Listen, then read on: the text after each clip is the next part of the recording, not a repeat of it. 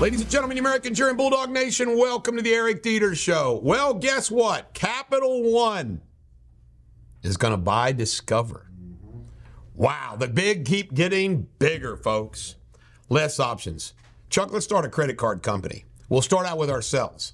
We'll issue an Eric Deters Media credit card, and we'll start small, one person at a time. Bulldog Capital. There we go.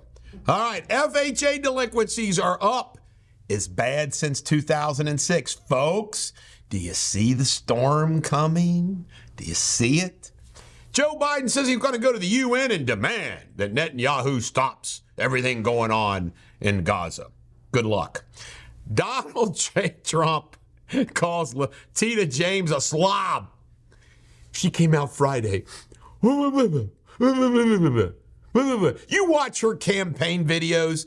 This woman is disgraceful. She's an angry, liberal black woman trying to get a carcass. It's unbelievable.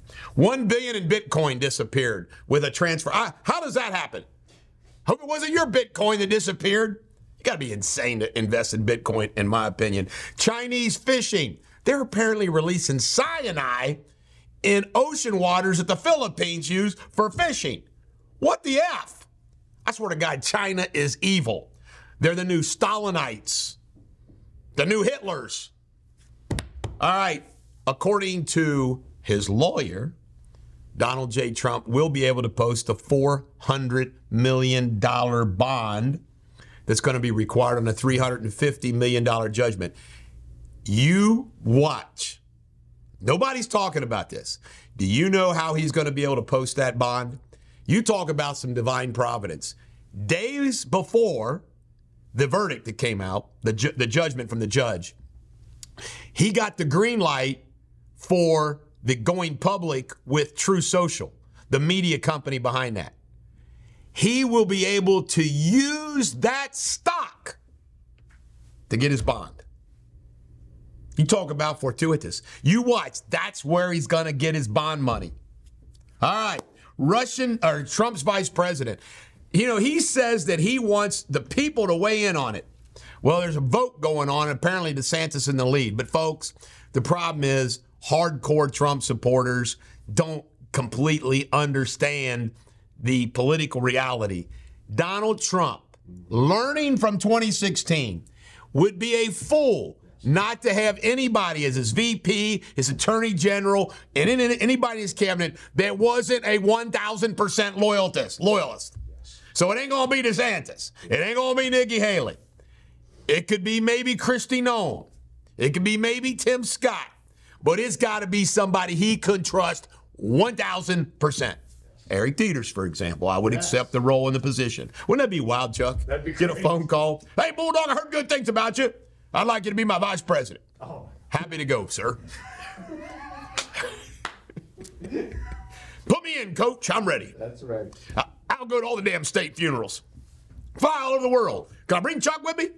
All right. Russian defector is dead. This is the guy that flew a helicopter from Russia, defected to Ukraine, found it, found dead in Spain. Do you know Putin's got a hit list?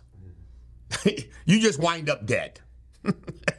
Kevin O'Leary, Mr. Wonderful from Shark Tank, says he's no longer going to invest in any New York company. It's a loser state anyway. No kidding. Generation Z, this is a wild report. They say like 93% don't show up for their first interview. They don't show up for their first day of the job. They are like Generation Z. We do what we want. We're Generation Z. You're going to love this. U.S. home building way down. What I said in the beginning.